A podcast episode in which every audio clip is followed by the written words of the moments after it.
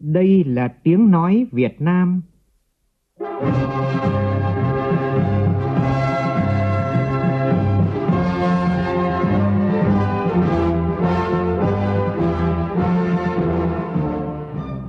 là tiếng nói Việt Nam, phát thanh từ Hà Nội, thủ đô nước Cộng hòa xã hội chủ nghĩa Việt Nam.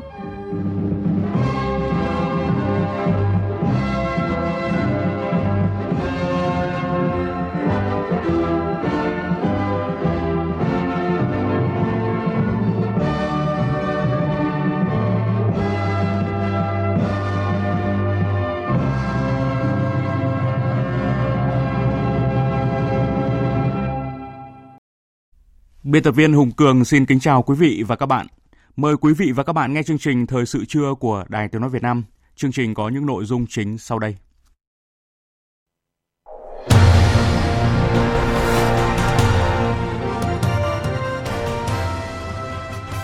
Cục Hàng không kiến nghị không cấp phép các chuyến bay gồm cả chuyến bay cứu trợ từ 10 quốc gia châu Phi để phòng biến chủng Omicron. Chuyên gia khuyến cáo người dân không mắc hội chứng gói thuốc C, săn lùng thuốc đặc trị COVID-19 dễ tiền mất tật mang.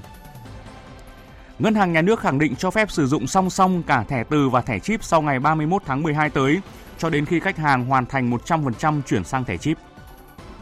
Cũng trong chương trình phát sóng bài 2 trong loạt bài Lật tẩy dị giáo có hàng vạn tín đồ với nhan đề Tự nhận siêu khoa học nhưng hoạt động chui. Trong phần tin quốc tế, đàm phán hạt nhân tạm dừng do phía Iran đã đề xuất mới. Mỹ và ba nước châu Âu bày tỏ thất vọng trước bước đi này của Iran. Tình báo Mỹ cảnh báo Nga có thể tấn công quân sự Ukraine vào đầu năm 2022.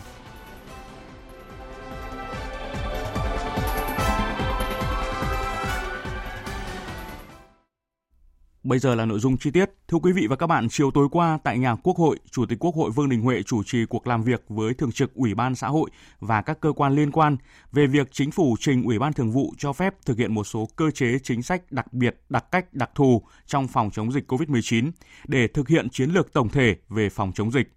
Tin của phóng viên Lê Tuyết.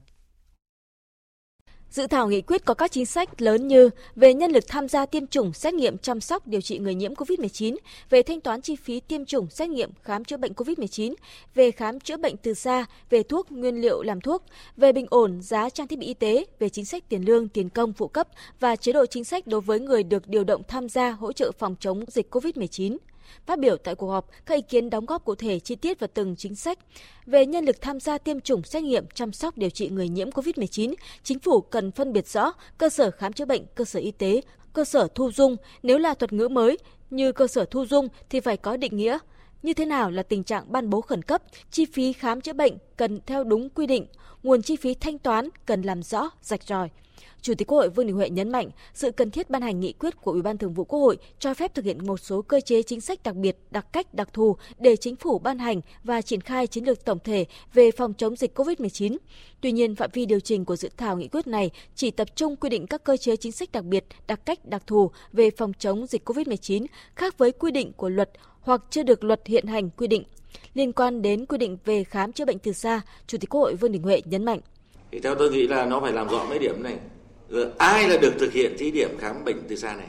Từ xa đây là, tức là trường hợp những người người ta có chứng chỉ hành nghề, cái thứ này khác, người ta có chuyên môn cao rồi, nhưng người ta không trực tiếp được, người ta phải làm online.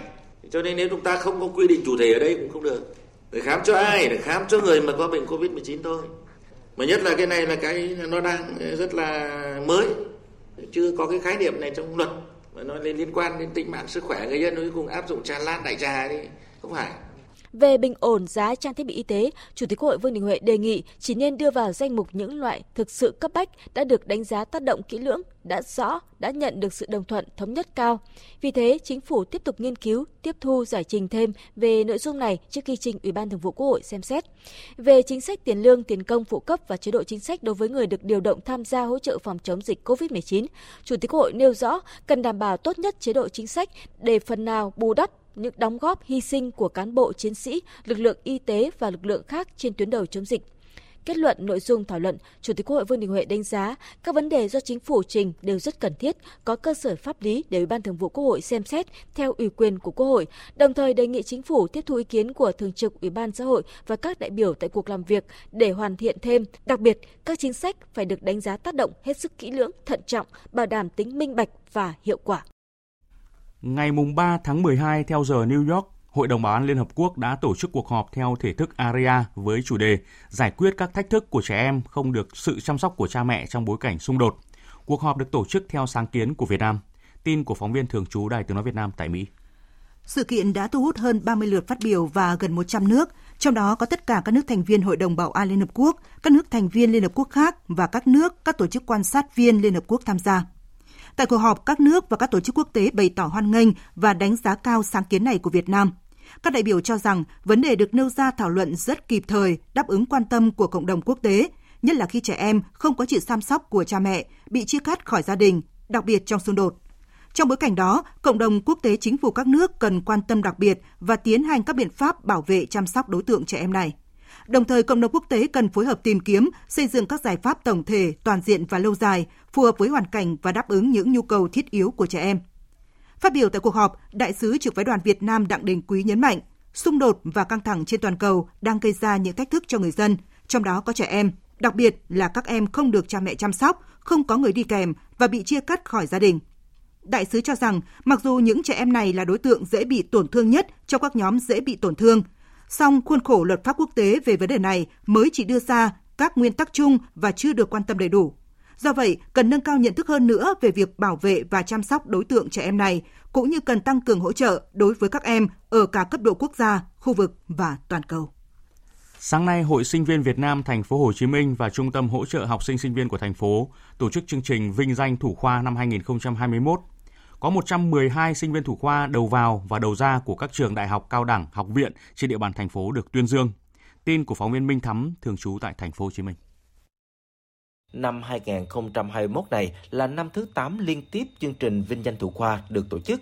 Trong 8 năm qua, chương trình đã vinh danh 629 tân sinh viên, tân cử nhân xuất sắc, Ngoài mục tiêu động viên khích lệ sinh viên nỗ lực phấn đấu trong học tập và rèn luyện, thì chương trình còn hướng đến việc giới thiệu những tài năng trẻ, nhân lực chất lượng cao cho đề án 01 của Thành ủy thành phố Hồ Chí Minh về hỗ trợ phát triển tài năng trẻ và lãnh đạo tương lai của thành phố giai đoạn 2020-2035 là một trong những sinh viên được vinh danh trong chương trình, Nguyễn Thị Hà, thủ khoa tốt nghiệp ngành công tác xã hội của Học viện Cán bộ Thành phố Hồ Chí Minh cho biết, đại dịch Covid-19 có ảnh hưởng đến việc học tập, gây ra một số khó khăn cho việc thực tập và làm khóa luận trong năm cuối đại học, nhưng cũng cho Hà cơ hội trải nghiệm thực tế, phát huy kiến thức khi tham gia công tác xã hội. Ở trong cái đại dịch vừa rồi à, vào cái tâm dịch để giúp đỡ và ừ, cống hiến em cảm thấy rất tự hào khi là em chọn ngành công tác xã hội là cái chuyên ngành của mình. Thì em mong rằng là em sẽ phát huy được những kiến thức từ sách vở ra đến đời sống thực tiễn để cho đất nước mình cái an sinh xã hội sẽ phát triển hơn nữa.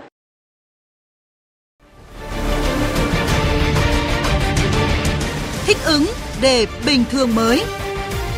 Thích ứng để bình thường mới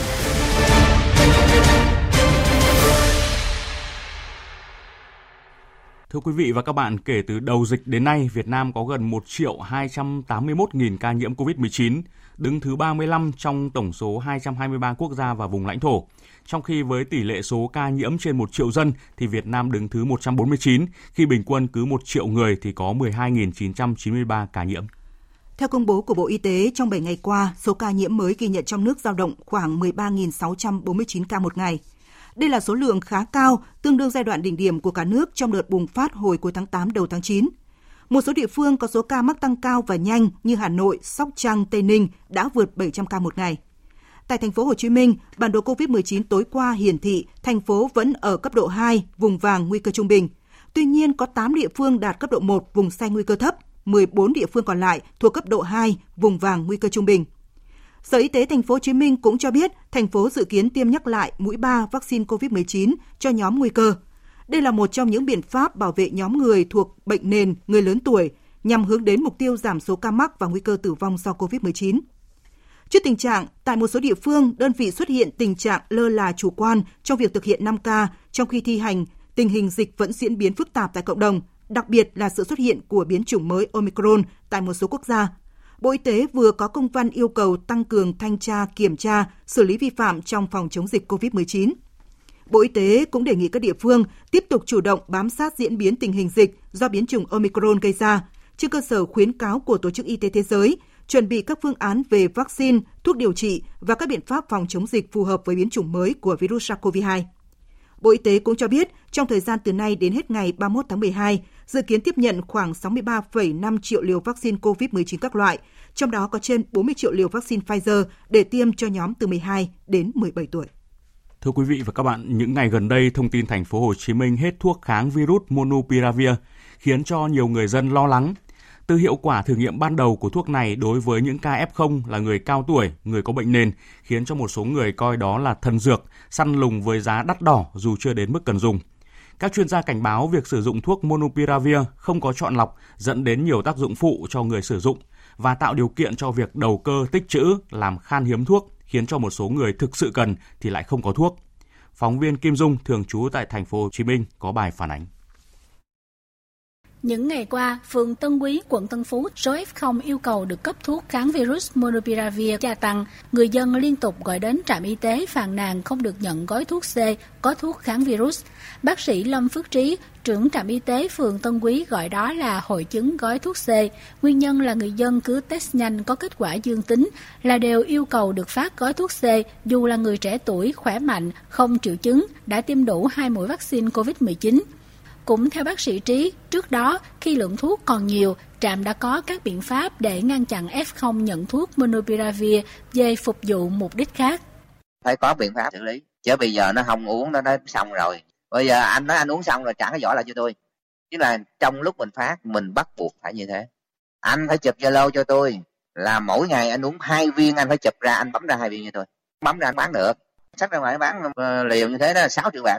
Hội chứng gói thuốc C cũng tìm thấy trên nhiều group của các khu dân cư, group mua bán, hội nhóm, hàng loạt trang Facebook rao bán rầm rộ thuốc trị COVID-19 với nhãn mát Monopiravir xuất xứ tại nhiều nước như Ấn Độ, Bangladesh, Nga, Thổ Nhĩ Kỳ, giá thành chênh lệch khá nhiều, từ 2 triệu 900 ngàn đồng một lọ đến 11 hoặc 12 triệu đồng một lọ. Phóng viên Đài Tiếng Nói Việt Nam đã liên lạc với một số điện thoại được chia sẻ trong các hội nhóm với thông tin chuyên cung cấp thuốc sĩ và lẻ Monupiravir 200mg giao ngay nhanh như máy bay. Khi phóng viên hỏi mua thuốc Monupiravir, người đàn ông cho biết thuốc này xuất xứ từ Ấn Độ, có giá hơn 8 triệu đồng một lọ, uống trong 5 ngày. Thế nhưng những ngày qua, do nhu cầu quá cao nên đã bán hết hàng, hiện chỉ còn thuốc đặc trị COVID-19 của Nga, không phải là Monupiravir. Người này khẳng định đây cũng là thuốc kháng virus đảm bảo về chất lượng, uống có hiệu quả. Khi phóng viên hỏi tiếp thì người bán này cũng thừa nhận các thuốc đang bán đều chưa được cấp phép tại Việt Nam. Hàng này hàng chưa được Bộ Y tế cấp phép. Tụi em là hàng về sách tay về không à. rồi chỉ có Monopiravir mà cũng 400 á là được Bộ Y tế cho thử nghiệm của Việt Nam mình á. Chứ còn của Nga này nữa là tụi em sách tay về bán cho dân để uống á. Nên không có giấy tờ nào hết nha chị. Người dân sử dụng rất là nhiều với Pavi 400 nữa theo Phó Giáo sư Tiến sĩ Đỗ Văn Dũng, trưởng khoa y tế công cộng Đại học Y Dược Thành phố Hồ Chí Minh, vừa qua đại học này đã thực hiện một nghiên cứu về hiệu quả của Monopiravir trên 1.500 bệnh nhân F0 chưa tiêm ngừa đủ vaccine COVID-19. Tuy nhiên, hiện nay chưa có nghiên cứu nào thử nghiệm Monopiravir trên người dưới 50 tuổi và tiêm chủng đủ hai mũi vaccine để cho thấy thuốc này có hiệu quả với nhóm người này. Kết luận của nhóm nghiên cứu là nên tiếp tục đẩy mạnh tiêm chủng cho người dân, tiêm đủ hai mũi vaccine. Những ngày qua, số ca mắc COVID-19 tại Đà Nẵng liên tục tăng. Lãnh đạo thành phố đã yêu cầu các địa phương xác định lại cấp độ dịch trước khi cho học sinh lớp 1 tới trường vào đầu tuần sau. Tin của phóng viên Phương Cúc tại miền Trung. Hiện nay, tình hình dịch bệnh tại thành phố Đà Nẵng đang phức tạp khi số ca mắc COVID-19 tăng lên 3 con số. Số bệnh nhân là các trường hợp F1 cách ly tại nhà chuyển thành F0 tăng lên, tập trung ở hai quận Liên Triểu và Sơn Trà. Trong số gần 800 ca mắc COVID-19 đang được điều trị thì có tới 78% bệnh nhân đã được tiêm chủng. Điều này cho thấy người dân lơ là với công tác phòng dịch. Lãnh đạo Ủy ban nhân dân thành phố Đà Nẵng yêu cầu các quận huyện xác định tình hình dịch hàng ngày để có thể chuyển cấp độ kịp thời, khống chế dịch bệnh. Liên quan đến việc đi học trực tiếp của học sinh lớp 1 trên địa bàn thành phố Đà Nẵng vào ngày 6 tháng 12 tới, bà Ngô Thị Kim Yến, Phó Chủ tịch Ủy ban nhân dân thành phố Đà Nẵng yêu cầu nếu phường nào ở mức độ 3 thì không cho đi học trực tiếp, đồng thời phải xét nghiệm cho giáo viên trước khi đi dạy trở lại. Những địa phương nếu như số ca cộng đồng ở mức độ 3 thì chúng tôi đề nghị là chúng ta không nên cho các em học sinh tiểu học đi học.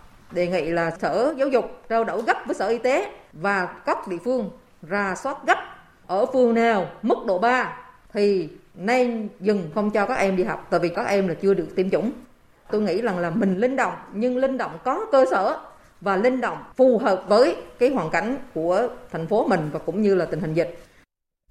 Ủy ban nhân dân thành phố Hà Nội đã có văn bản trong đó thống nhất với đề nghị của Sở Giáo dục và Đào tạo về việc cho học sinh khối lớp 10, lớp 11, 12 của các trường trung học phổ thông và các trung tâm giáo dục nghề nghiệp, giáo dục thường xuyên trở lại trường học trực tiếp từ ngày 6 tháng 12 khi tiếp nhận những thông tin này, nhiều trường trung học phổ thông cho biết đã chuẩn bị đầy đủ các điều kiện sẵn sàng đón học sinh, nhưng hiện khá lung túng khi xác định cấp độ vùng dịch nơi học sinh cư trú. Phóng viên Minh Hường thông tin.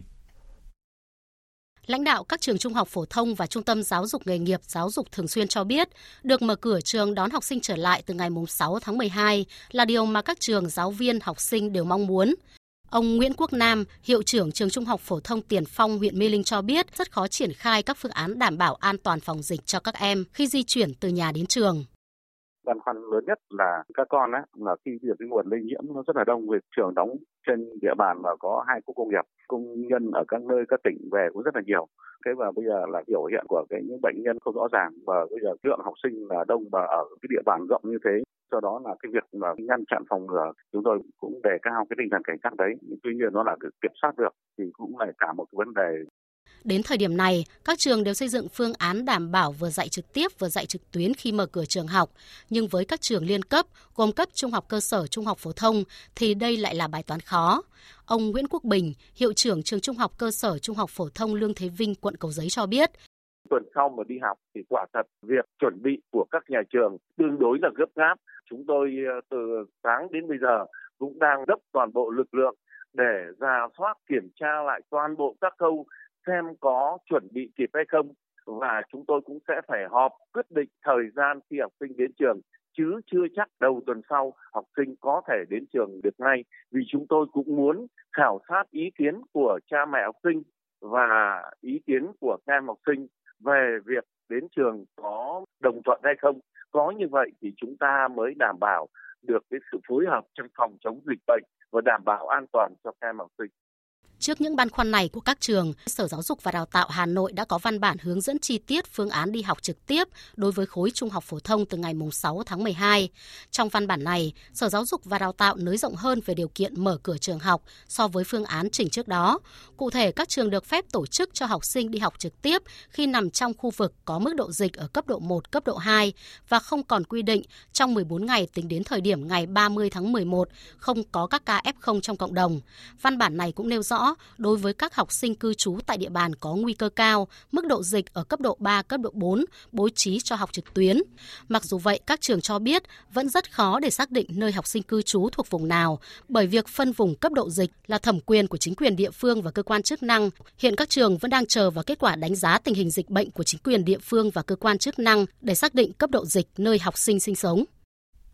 Liên quan đến công tác ứng phó biến thể Omicron, Cục Hàng không kiến nghị Bộ Giao thông Vận tải báo cáo Thủ tướng cho phép không thực hiện các chuyến bay, gồm cả chuyến bay cứu trợ từ 10 quốc gia châu Phi là Botswana, Eswatini, Lesotho, Mozambique, Namibia, Nam Phi, Zimbabwe, Malawi, Angola và Zambia. Cục Hàng không cũng đề nghị Bộ Giao thông Vận tải có ý kiến với Bộ Y tế để có hướng dẫn cụ thể về kiểm soát y tế đối với hành khách đến từ một số quốc gia đã xuất hiện Omicron như là Hàn Quốc hay là Nhật Bản cấm nhập cảnh đối với hành khách có lịch sử đi qua các quốc gia này trong vòng 30 ngày trước khi vào Việt Nam. Trong khi đó, Liên Hợp Quốc vừa khuyến cáo các nhà sản xuất vaccine ngừa COVID-19 trên thế giới nên chuẩn bị cho khả năng phải điều chỉnh sản phẩm của họ để đối phó với Omicron. Phát biểu tại cuộc họp báo ở Geneva, Thụy Sĩ, người phát ngôn Tổ chức Y tế Thế giới Christian Lindmeier cho biết hiện Tổ chức Y tế Thế giới vẫn đang đẩy nhanh các nghiên cứu về biến thể mới này – các dữ liệu ban đầu cho thấy Omicron nhiều khả năng có nguy cơ lây nhiễm cao. Tuy nhiên, Tổ chức Y tế Thế giới cần thêm thời gian để nghiên cứu trước khi đưa ra kết luận cuối cùng. Và tiếp theo sẽ là những thông tin phòng chống dịch COVID-19 trên thế giới do các phóng viên Đài Tiếng Nói Việt Nam thường trú tại nước ngoài đưa tin.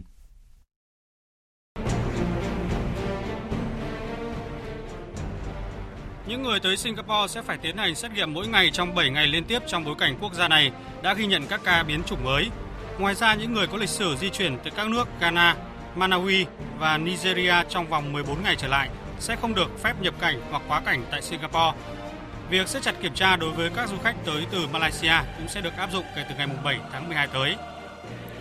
Trong bối cảnh tỷ lệ lây nhiễm liên tục ở mức cao trong nhiều ngày qua, Bộ Y tế Séc đã đề xuất nghị định bắt buộc sử dụng vaccine COVID-19 đối với những người trên 60 tuổi, cũng như những người lao động trong các lĩnh vực quan trọng như nhân viên y tế, cảnh sát, binh lính và nhân viên cứu hỏa.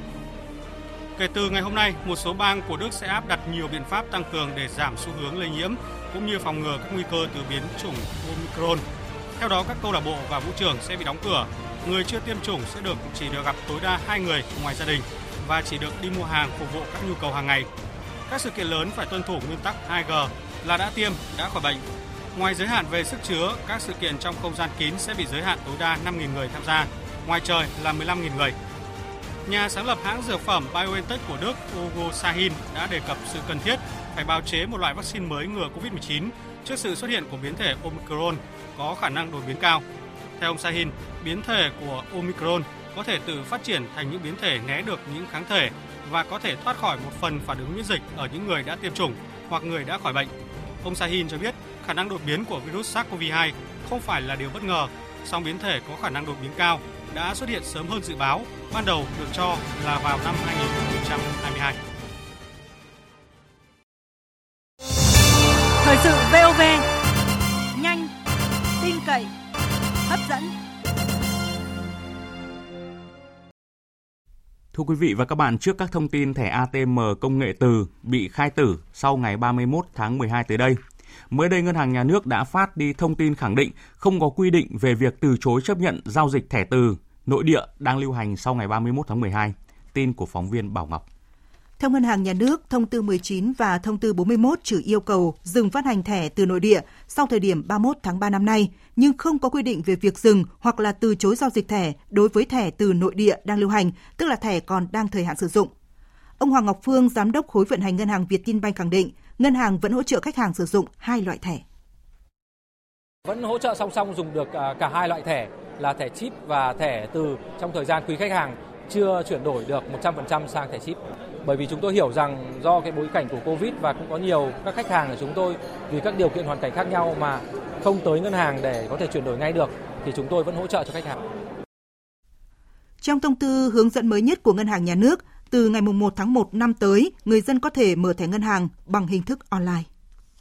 Hóa đơn điện tử theo Nghị định 123 của Chính phủ và Thông tư 78 của Bộ Tài chính là giải pháp quan trọng để thực hiện chuyển đổi số quốc gia, là cơ sở để ngành thuế có những chuyển đổi căn bản trong công tác quản lý. Sau một tuần chính thức triển khai thí điểm tại 6 địa phương của cả nước ở giai đoạn 1, đã nhận được sự hưởng ứng tích cực. Quảng Ninh là địa phương dẫn đầu cả nước về số lượng doanh nghiệp đăng ký sử dụng hóa đơn điện tử theo chính sách mới. Phóng viên Vũ Miền, thường trú khu vực Đông Bắc phản ánh. Một tuần, Kể từ khi ấn nút vận hành chính thức hóa đơn điện tử theo thông tư mới, kênh khách hàng doanh nghiệp của Viettel Quảng Ninh tại thành phố Hạ Long, một trong những đơn vị tham gia cung cấp phần mềm hóa đơn điện tử luôn sáng đèn từ 7 giờ sáng đến 2 giờ đêm. Các nhân viên làm việc liên tục mới có thể giải đáp thắc mắc và hỗ trợ các doanh nghiệp thực hiện chuyển đổi hóa đơn điện tử. Ông Ngô Trung Chính, kế toán trưởng công ty trách nhiệm hữu hạn một thành viên Trang Đức Lộc ở thành phố Cẩm Phả còn trực tiếp lên trung tâm để được tư vấn hướng dẫn cụ thể hơn. Hôm nay tôi đến đây để xin Viettel hỗ trợ về chuyển đổi hóa đơn điện tử theo thông tư 78 và triển khai nó như thế nào. Ban đầu các doanh nghiệp chưa nắm rõ được cách triển khai nó như thế nào, từng bước như thế nào. Mặc dù là thông tư có quy định, nhưng cái việc đó thì cái người thực hiện thì không phải các doanh nghiệp nhỏ có thể nắm được hết tất cả những quy định đó hóa đơn điện tử không còn là khái niệm mới với nhiều doanh nghiệp. Thực tế tại Quảng Ninh đã có 95% doanh nghiệp sử dụng hóa đơn điện tử theo thông tư 32 của Bộ Tài chính từ năm 2011. Sự khác biệt căn bản trong triển khai hóa đơn điện tử theo thông tư và nghị định mới lần này là có sự kết nối với cơ quan thuế qua việc cấp mã hóa đơn, thay vì như trước đây chỉ có sự giao dịch hóa đơn giữa người mua và người bán trên các phần mềm điện tử. Ông Nghiêm Văn Cường, giám đốc công ty trách nhiệm hữu hạn đại lý thuế Cường Linh giải thích thêm. Như trước đây khi cần phải kiểm tra một tờ hóa đơn thì có thể phải gọi đơn vị in ra hoặc là mang hóa đơn lên để tiến hành kiểm tra các cái nội dung thông tin.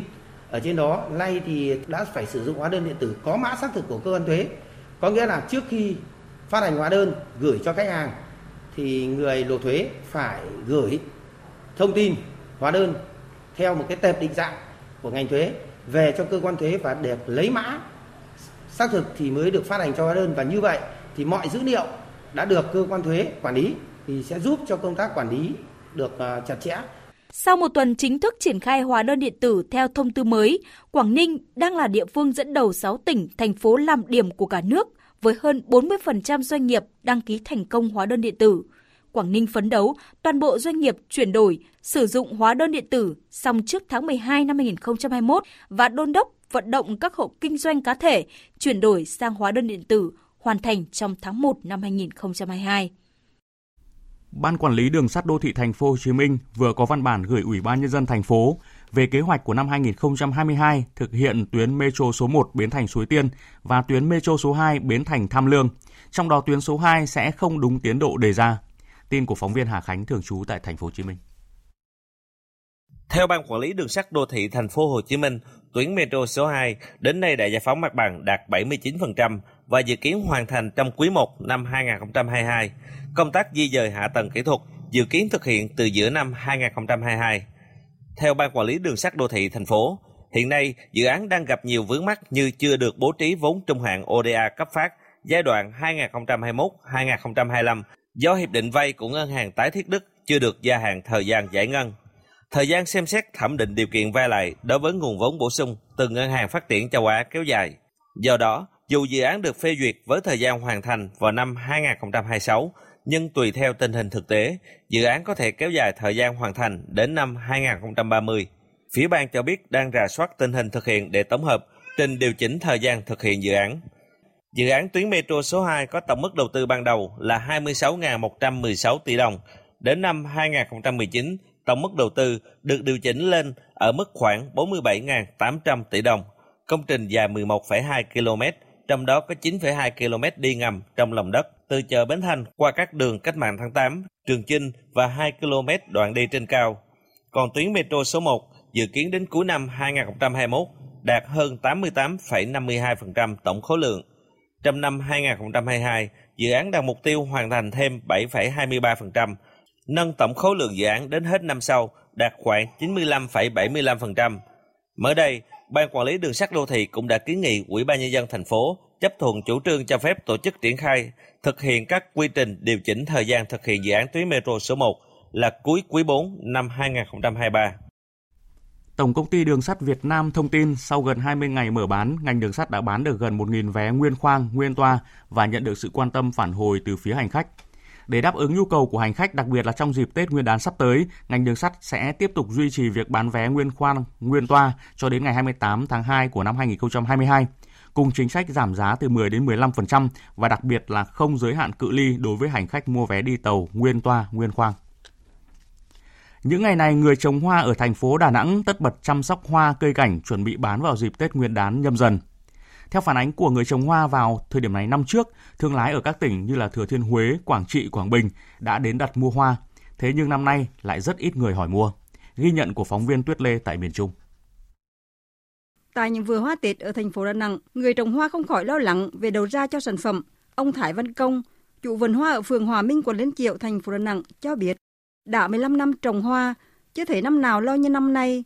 Thời điểm này năm trước, bán hàng thân quen ở các tỉnh Thừa Thiên Huế, Quảng Bình, Quảng Trị gọi điện đặt mua hoa, nhưng năm nay số lượng đặt hàng điểm trên đầu ngón tay. Dịch diễn biến phức tạp cho nên là mình thấy số lượng hoa tại vườn mình số lượng lớn, khó có thể tiêu thụ. Mong à, các cấp chính quyền địa phương, lãnh đạo thành phố giúp đỡ tìm cái đầu ra cho các nhà vườn để tiêu thụ sản phẩm. Ông Lý Phật Giang, chủ vườn hoa ở thôn Dương Sơn, xã Hoài Châu, huyện Hòa Vang, thành phố Đà Nẵng cho biết, cả năm chỉ trông vào vụ hoa Tết, nhưng năm nay phải trả lại mặt bằng, thu hẹp diện tích. Nhân dân cũng rất e dè. Số lượng chạo sử dụng trong mùa Tết năm nay thì giảm so với năm ngoái là 2.500 chậu tình hình nó sẽ đến đau, cây hoa nó ổn định rồi xuất bón thì thị trường có tiêu thụ được không nông dân vô cùng khó khăn những năm khác á, có có con bung từ các tỉnh đổ về đây lấy họ nhưng mà năm nay sợ dịch các tỉnh không về được nông dân tự lo phương án ông Nguyễn Kim Dung phó chủ tịch hội nông dân thành phố Đà Nẵng cho biết Tại thành phố này, diện tích trồng hoa nay đã giảm từ 30% đến 40% so với năm trước. Hội đồng nhân thành phố đã bám sát thực tế, cử và phân công cán bộ đến từng vùng tìm hiểu tâm tư nguyện vọng của hội viên nông dân vùng trồng hoa truyền thống để hỗ trợ và giúp cho nông dân nó vượt qua khó khăn. Bước đầu, hội đồng thành phố đã giúp cho các hộ nông dân vay trên 1 tỷ đồng để có cái vốn phối hợp với trung tâm khuyến ngư nông lâm thành phố giúp cho những cái hộ trồng hoa là nông dân kiến thức phòng trừ sâu dịch bệnh nhất là trong những cái đợt mưa lớn để tránh gãi hoa gai thắt thác hoa và tránh để dịch phát sinh mà giảm chất lượng màu sắc của hoa tư vấn cho người nông dân bám sát cái thị trường. Thưa quý vị, một sự việc được cộng đồng mạng quan tâm suốt từ đêm qua cho đến nay đó là sáng qua trên mạng xã hội Facebook lan truyền đoạn clip ghi lại sự việc một nữ sinh khoảng 15 đến 16 tuổi trộm một chiếc váy ngắn và đã bị chủ cửa hàng bắt quả tang. Mặc dù nữ sinh liên tục khóc và xin à, cũng như là hứa sẽ bồi thường, tuy nhiên chủ cửa hàng này vẫn không đồng ý và có hành vi là hành hung, làm nhục và cưỡng đoạt tài sản đối với nữ sinh này.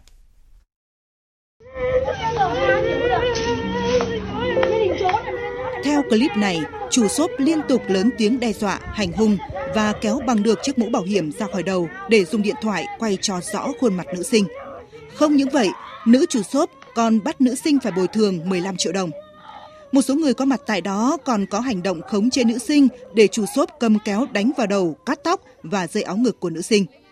Sau khi đoạn clip xuất hiện trên mạng xã hội, cơ quan chức năng tỉnh Thanh Hóa đã nhanh chóng vào cuộc và xác định xốp quần áo này là xốp Mai Hường trên đường Lê Hoàn, phường Lam Sơn, thành phố Thanh Hóa. Ngay dạng sáng nay, Công an thành phố Thanh Hóa và các cơ quan liên quan đã hoàn tất công tác khám xét khẩn cấp xốp quần áo Mai Hường để làm rõ vụ việc. Nhìn nhận sự việc dưới góc độ pháp lý, tiến sĩ luật sư Đặng Văn Cường, trưởng văn phòng luật sư chính pháp đoàn luật sư thành phố Hà Nội cho rằng, với diễn biến qua clip thì cơ quan điều tra cần vào cuộc xác minh làm rõ sự việc và có thể sẽ khởi tố vụ án hình sự về tội làm nhục người khác theo quy định tại Điều 155 Bộ Luật Hình sự năm 2015. Pháp luật không cho phép sử dụng hành vi vi phạm pháp luật để giải quyết đối với một hành vi vi phạm pháp luật. Tiến sĩ luật sư Đặng Văn Cường cũng phân tích thêm, hành vi yêu cầu đưa 15 triệu hoặc 30 triệu đồng là hành vi vi phạm pháp luật có dấu hiệu của tội cưỡng đoạt tài sản theo quy định tại Điều 170 Bộ Luật Hình sự. Thưa quý vị, tuổi trẻ hầu hết ai cũng có thể mắc sai lầm. Bởi vậy, rất cần sự cảm thông, khoan dung để người trẻ mắc sai lầm có cơ hội sửa sai. Và xin được nhắc lại là nếu lợi dụng sai lầm của người khác, đặc biệt là khi người đó còn là trẻ em, để xúc phạm danh dự, nhân phẩm, hành hạ, đánh đập họ là không mang tính giáo dục và vi phạm pháp luật.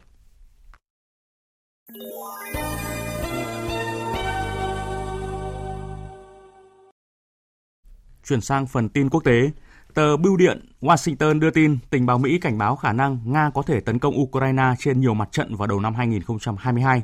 Nhóm phóng viên Phạm Huân thường trú tại Mỹ thông tin. Theo tờ Bưu điện Washington, các quan chức và thông tin tình báo Mỹ cho rằng có thể có tới 175.000 binh sĩ Nga tham gia các cuộc tấn công Ukraine. Nga đã di rời quân tới biên giới với Ukraine trong khi yêu cầu Mỹ đảm bảo Ukraine sẽ không gia nhập NATO và khối này kiềm chế một số hoạt động quân sự bên trong và xung quanh lãnh thổ Ukraine. Cuộc khủng hoảng đã làm dấy lên lo ngại về một cuộc chiến mới ở châu Âu và diễn ra trước cuộc gặp trực tuyến được dự kiến vào tuần tới giữa Tổng thống Mỹ Joe Biden và Tổng thống Nga Putin.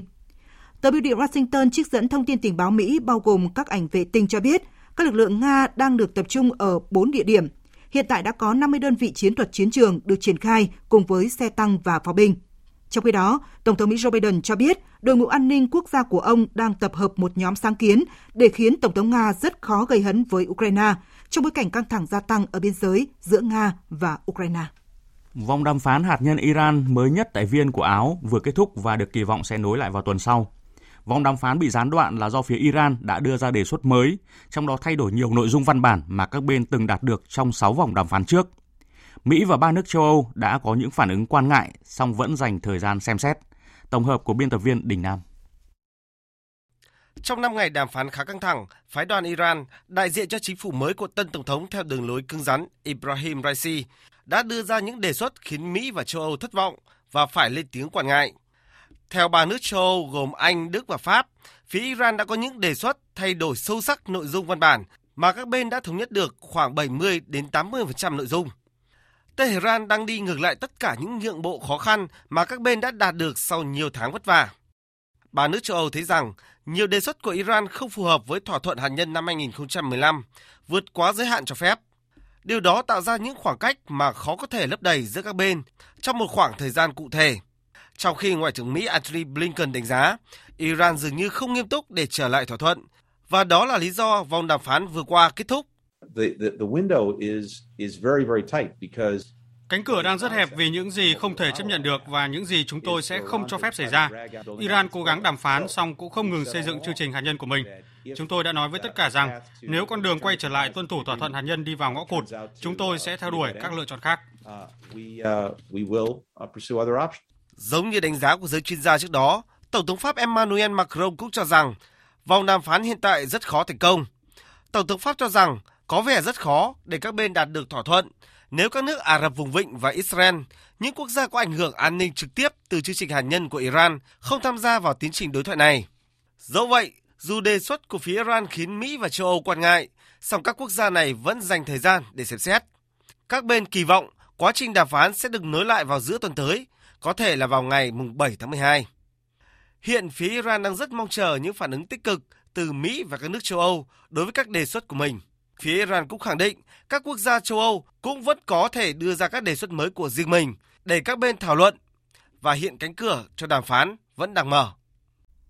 Trong diễn biến liên quan, Liên Hợp Quốc vừa kêu gọi tất cả các bên tham gia đàm phán khôi phục thỏa thuận hạt nhân Iran, tăng cường nỗ lực nhằm thực thi trở lại thỏa thuận mang tên chính thức là kế hoạch hành động chung toàn diện.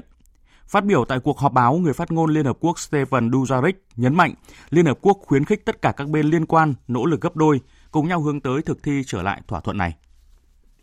Mỹ, Liên minh châu Âu, Anh và Canada mới đây đã ban hành lệnh trừng phạt mới nhằm vào hàng chục cá nhân và thực thể của Belarus liên quan đến cuộc khủng hoảng di cư tại biên giới của nước này với các nước châu Âu. Tổng thống Belarus Lukashenko thừa nhận nền kinh tế nước này đang phải chịu áp lực chưa từng thấy và đang tìm giải pháp để ứng phó. Tổng hợp của biên tập viên Đài tiếng nói Việt Nam. Lần trừng phạt mới từ Mỹ, Liên minh châu Âu đã gây áp lực đáng kể cho chính phủ Belarus nhằm buộc quốc gia này phải ngưng hành động đưa người di cư bất hợp pháp từ Trung Đông, châu Phi và Afghanistan tới châu Âu, trung chuyển qua lãnh thổ Belarus. Theo chân Mỹ và Liên minh châu Âu, anh và Canada cũng vừa mới áp đặt các biện pháp trừng phạt mới.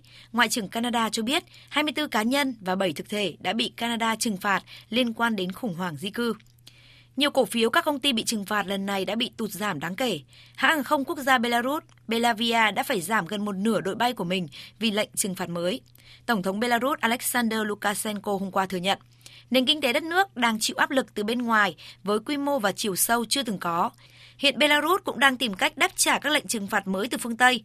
Thủ tướng Belarus Roman Golochenko thông báo Minsk sẽ công bố một loạt biện pháp trừng phạt kinh tế trả đũa nhằm vào các nước phương Tây trong vài ngày tới Bên cạnh đó, Belarus cũng đang cố gắng giải quyết cuộc khủng hoảng di cư trước cuối năm nay. Tổng thống Lukashenko cho biết Tôi sẽ cố gắng giải quyết vấn đề này trước kỳ nghỉ năm mới, bởi chúng ta cần giải quyết nó.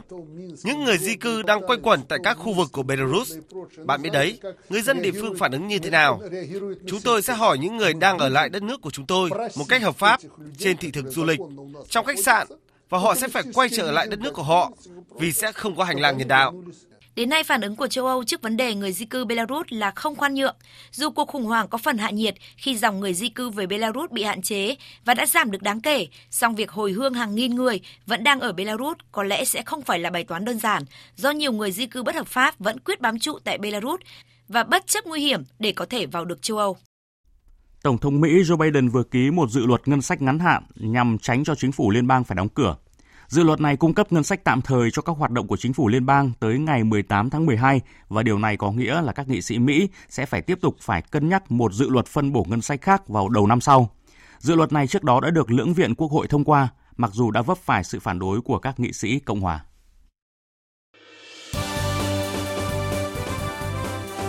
Thời sự tiếng nói Việt Nam Thông tin nhanh Bình luận sâu Tương tác đa chiều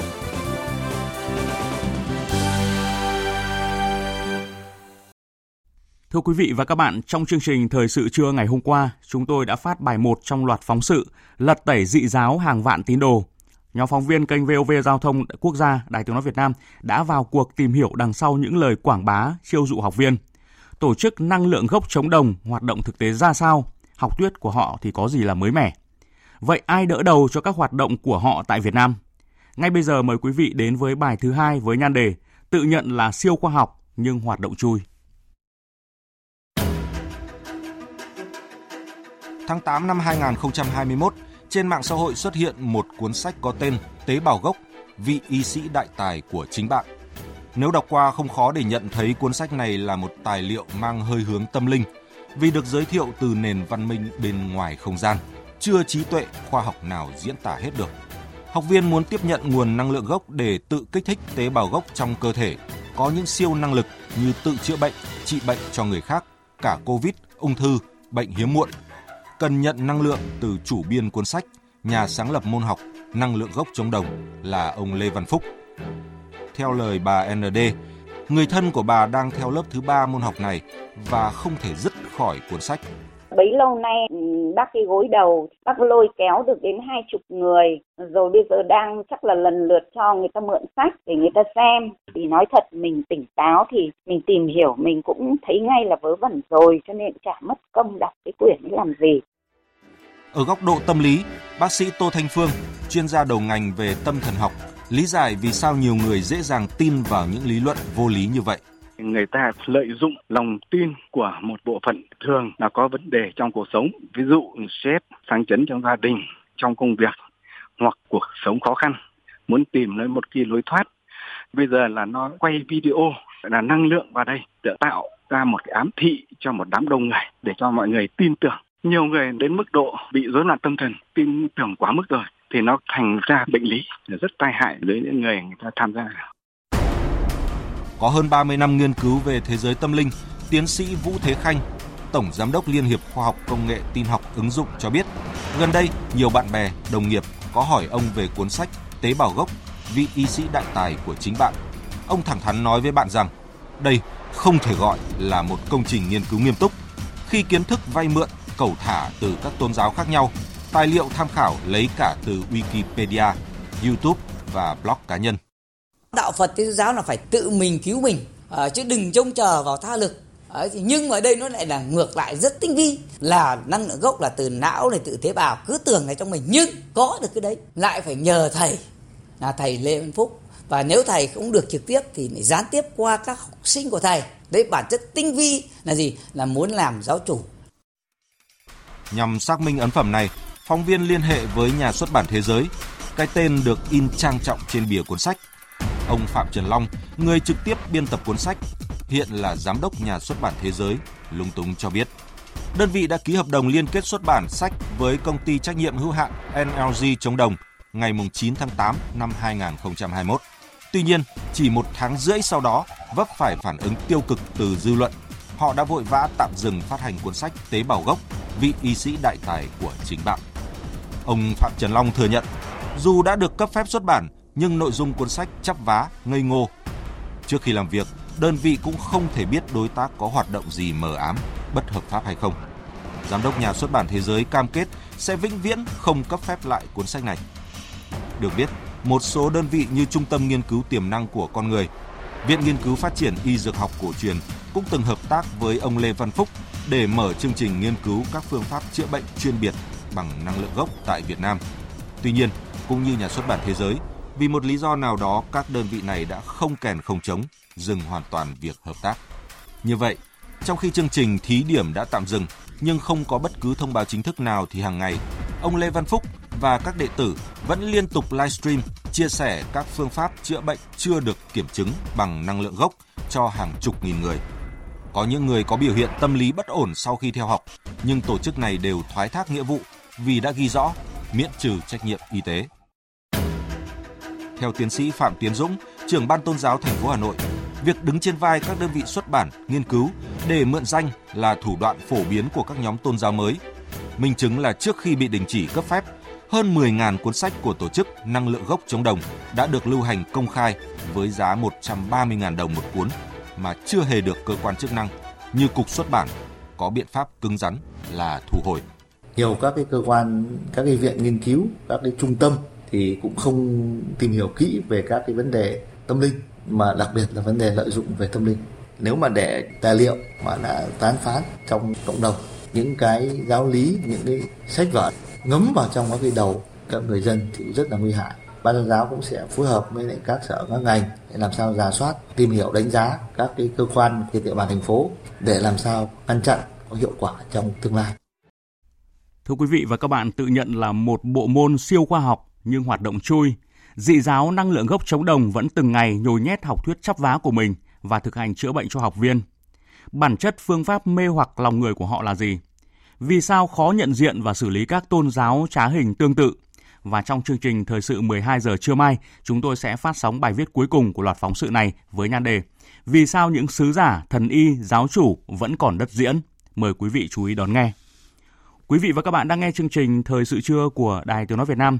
Bây giờ chúng tôi sẽ điểm lại những sự kiện, vấn đề trong nước đáng chú ý trong tuần qua thông qua những phát ngôn ấn tượng và những con số đáng chú ý. Những phát ngôn ấn tượng, những con số đáng chú ý. Một cuộc hội đàm kéo dài 3 tiếng 45 phút liên tục với 20 vấn đề mà Tổng thống Putin đưa ra cũng như những vấn đề có liên quan mà chúng ta đã chuẩn bị. Chúng ta đã có cuộc hội đàm rất thành công với nhiều nội dung quan trọng với Tổng thống Putin. Một điều rất đáng mừng đó là tất cả kiến nghị của chúng ta đều được Vladimir Putin đồng ý.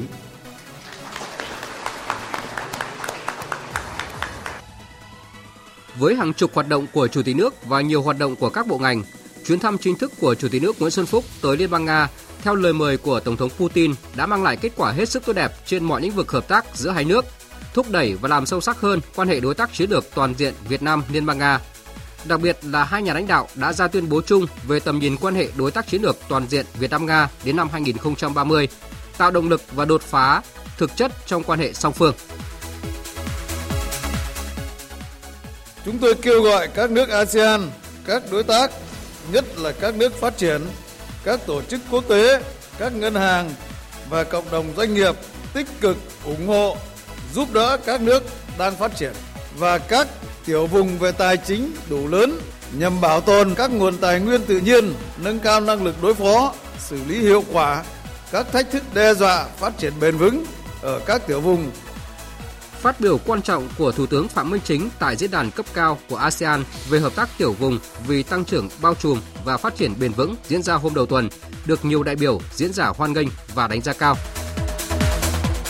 Sau tuyến đường sắt đô thị trên cao, chuyến xe buýt điện thông minh đầu tiên đã lăn bánh tại Hà Nội sau thời gian chuẩn bị và đầu tư lên tới cả nghìn tỷ đồng, mở đầu cho giai đoạn thử nghiệm loại hình xe buýt điện công cộng hoạt động trên địa bàn thủ đô đây cũng là dấu mốc tham gia có trách nhiệm của một doanh nghiệp sản xuất ô tô thương hiệu Việt có tên Vinbus thuộc tập đoàn VinFast. Vượt qua nhiều thành phố lớn khác trên thế giới, thành phố Hồ Chí Minh lọt vào top 6 toàn cầu về nơi làm việc tốt nhất cho người nước ngoài và xếp hạng nhì về mức độ hài lòng đối với chi phí sinh hoạt. Thậm chí thành phố Hồ Chí Minh còn đứng đầu trong hạng mục về đánh giá tài chính. Đây là bảng xếp hạng mới nhất các thành phố lý tưởng cho người nước ngoài đến làm việc do International, cộng đồng người lao động làm việc ở nước ngoài với hơn 4 triệu thành viên công bố. Hơn 3 tỷ 800 triệu đô la, tương đương 87.600 tỷ đồng. Đó là con số tiền giao dịch trong đường dây đánh bạc qua internet có quy mô lớn nhất từ trước đến nay, vừa bị công an thành phố Hồ Chí Minh triệt phá trong tuần. Vụ việc thêm một lần nữa cho thấy các đường dây đánh bạc quy mô lớn với các đại lý ở cả trong và ngoài nước đang không ngừng vươn vòi bạch tuộc với nhiều chiêu thức rất khó nắm bắt, phát hiện đó là trên không gian mạng Internet.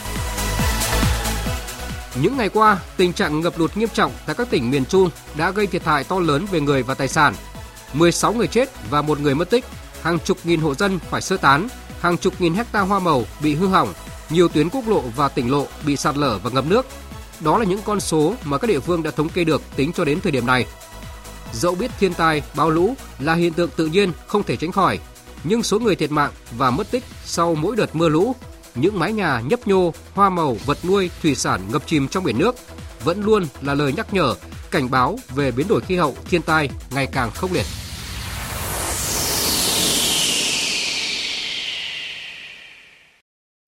Quý vị và các bạn vừa nghe biên tập viên Đài Tiếng nói Việt Nam điểm lại những sự kiện vấn đề trong nước đáng chú ý trong tuần qua và tiếp theo chương trình sẽ là trang tin thể thao.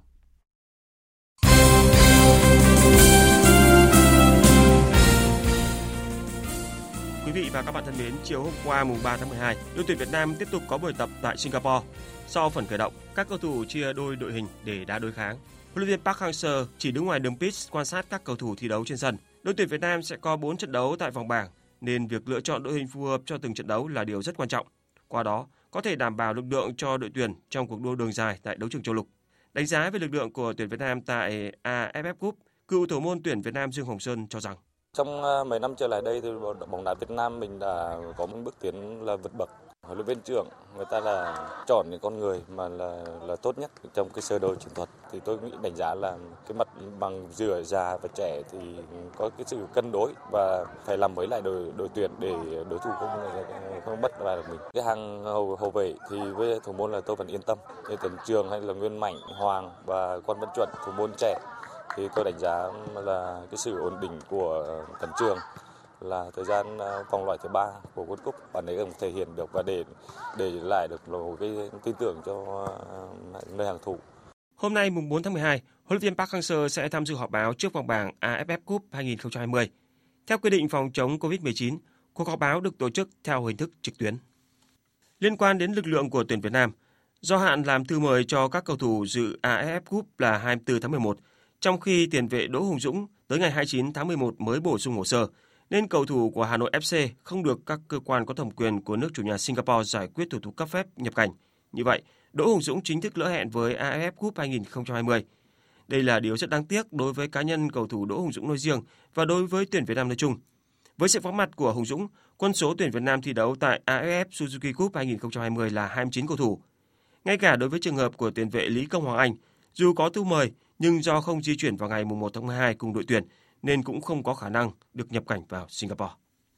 Thưa quý vị, cùng giành chiến thắng tại lượt trận áp chót giải Futsal HD Bank vô địch quốc gia 2021 diễn ra tại nhà thi đấu Thái Sơn Nam thành phố Hồ Chí Minh vào ngày hôm qua mùng 3 tháng 12. Câu lạc bộ Thái Sơn Nam và câu lạc bộ Sahako sẽ đá trận đấu quyết định ở vòng cuối để tìm ra nhà vô địch của mùa giải năm nay. Trước khi bước vào vòng 17, đương kim vô địch Thái Sơn Nam có 44 điểm, đang dẫn đầu nhưng chỉ hơn Sahako đúng một điểm.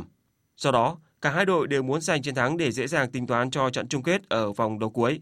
Ở trận đấu diễn ra sớm nhất trong ngày, Sahako dù không có được lực lượng mạnh nhất nhưng vẫn dễ dàng giành chiến thắng ấn tượng trước Thái Sơn Bắc với tỷ số 4-0. Chiến thắng của Sahako ít nhiều đã tạo sức ép không hề nhỏ cho Thái Sơn Nam. Đội có trận đấu ngay sau đó với Hiếu Hoa Đà Nẵng. Tuy nhiên, với bản lĩnh của nhà vô địch cộng với việc đối thủ không còn mục tiêu phấn đấu, Thái Sơn Nam đã dễ dàng có chiến thắng đậm 5-1. Với những kết quả trên, Thái Sơn Nam tiếp tục dẫn đầu bảng xếp hạng với 47 điểm, Saco xếp thứ hai với 46 điểm. Chính vì thế mà cuộc đối đầu trực tiếp giữa hai đội ở vòng cuối vào ngày mai mùng 5 tháng 12 được xem là trận chung kết của giải đấu. Thưa quý vị, đội tuyển đua thuyền rowing Việt Nam đang có sự chuẩn bị tích cực cho SEA Games 31. Hiện tại thầy trò huấn luyện Lê Văn Quang đang miệt mài tập luyện để có kết quả tốt nhất tại kỳ đại hội diễn ra trên sân nhà vào năm sau. Càng gần đến thời điểm khai mạc SEA Games 31, các thành viên của đội tuyển đua thuyền nữ Việt Nam càng phải tập trung và duy trì cường độ tập luyện cao để chuẩn bị cho giải đấu quan trọng nhất trong năm 2022. Huấn luyện viên Lê Văn Quang cho biết. Ban huấn luyện cũng đã đến thời điểm này cũng là rất là rất là gấp rút. Thì về tập luyện thì các cháu phải tập luyện từ sáng sớm là lúc năm rưỡi là một ca cho nữ và sau đó tiếp theo đến một ca cho nam. Ca cho nam thì kéo dài đến khoảng 8 rưỡi. Sau khi nữ về thì nghỉ ngơi thì lại tiếp tục tập bổ trợ thì lại vào ca thứ hai vào tầm 10 giờ đến 11 giờ. À, đó là buổi sáng. Còn buổi chiều thì à, tất cả các cháu tập cùng một giờ, thì à, từ 3 giờ đến 5 giờ. Đó là lịch thường xuyên. Quyết tâm giành huy chương vàng, vận động viên cử cựu Phạm Thị Huệ và các đồng đội đang nỗ lực từng ngày để hoàn thành nhiệm vụ ở SEA Games 31. Huấn luyện viên sẽ không đặt cho tụi em một cái áp lực quá cao, vẫn muốn cho tụi em ở tất cả nội dung nào thi đấu. Khi mà tụi em đã tham gia chinh chiến thì tất cả mọi người cũng sẽ đạt được một cái kết quả ở những cái, cái nội dung thi đấu đạt được nhiều huy chương cao nhất. SEA Games trước em đã tuột mặt huy chương vàng tại Philippines thì là tụi em vẫn sẽ cố gắng bởi vì có thể là cái tuổi của tụi em đã đã lớn hơn một chút nhưng mà cái tinh thần của tụi em vẫn luôn lớn hơn cả số tuổi. Mục tiêu của đội tuyển đội tuyển Việt Nam đề ra là giành từ 5 đến 6 huy chương vàng tại kỳ Đại hội thể thao Đông Nam Á SEA Games 31 được tổ chức ngay trên sân nhà. Dự báo thời tiết Phía Tây Bắc Bộ chiều nắng, đêm không mưa, gió nhẹ, đêm trời rét, có nơi rét đậm rét hại. Vùng núi cao có khả năng xuất hiện sương muối, nhiệt độ từ 9 đến 25 độ. Phía Đông Bắc Bộ chiều nắng, đêm không mưa, gió Đông Bắc cấp 2, cấp 3, đêm trời rét, vùng núi có nơi rét đậm rét hại, vùng núi cao có khả năng xuất hiện sương muối, nhiệt độ từ 10 đến 25 độ. Khu vực từ Thanh Hóa đến Thừa Thiên Huế, phía Bắc chiều nắng, đêm không mưa, phía Nam chiều trời nắng, đêm phía Nam có mưa rào rải rác, gió Bắc đến Tây Bắc cấp 3, sáng và đêm trời rét, nhiệt độ từ 10 đến 25 độ. Khu vực từ Đà Nẵng đến Bình Thuận, chiều nắng, đêm có mưa rào và rông vài nơi, riêng phía Bắc có mưa rào và rông rải rác, gió Đông Bắc cấp 3, ven biển cấp 3, cấp 4, phía Bắc trời lạnh, nhiệt độ từ 16 đến 30 độ. Tây Nguyên chiều nắng, chiều tối và đêm có mưa rào và rông vài nơi, gió Đông Bắc cấp 2, cấp 3, nhiệt độ từ 12 đến 26 độ. Nam Bộ chiều nắng, chiều tối và đêm có mưa rào và rông vài nơi, gió Đông Bắc cấp 2, cấp 3, nhiệt độ từ 21 đến 32 độ. Khu vực Hà Nội chiều nắng đêm không mưa, gió Đông Bắc cấp 2, cấp 3, đêm trời rét, nhiệt độ từ 10 đến 25 độ. Dự báo thời tiết biển, Bắc và Nam Vịnh Bắc Bộ không mưa, gió Đông Bắc cấp 4, cấp 5. Vùng biển từ Quảng Trị đến Quảng Ngãi có mưa rào và rông vài nơi, gió Đông Bắc cấp 5 có lúc cấp 6, giật cấp 7, biển động. Vùng biển từ Bình Định đến Ninh Thuận, Bình Thuận đến Cà Mau có mưa rào và rông vài nơi, gió Đông Bắc cấp 6 có lúc cấp 7, giật cấp 8, cấp 9, biển động mạnh. Vùng biển từ Cà Mau đến Kiên Giang không mưa, gió Đông Bắc cấp 4, cấp 5. Khu vực Bắc và giữa Biển Đông, khu vực quần đảo Hoàng Sa thuộc thành phố Đà Nẵng có mưa vài nơi, gió Đông Bắc cấp 6 có lúc cấp 7, giật cấp 8, cấp 9, biển động mạnh. Khu vực Nam Biển Đông và khu vực quần đảo Trường Sa thuộc tỉnh Khánh Hòa có mưa rào và rông rải rác. Trong mưa rông có khả năng xảy ra lốc xoáy và gió giật mạnh. Gió Đông Bắc cấp 4, cấp 5. Riêng phía Tây cấp 6 có lúc cấp 7, giật cấp 8, cấp 9, biển động mạnh. Vịnh Thái Lan có mưa vài nơi, gió Đông Bắc cấp 4, cấp 5. Vừa rồi là những thông tin dự báo thời tiết. Bây giờ chúng tôi tóm lược một số tin chính vừa phát.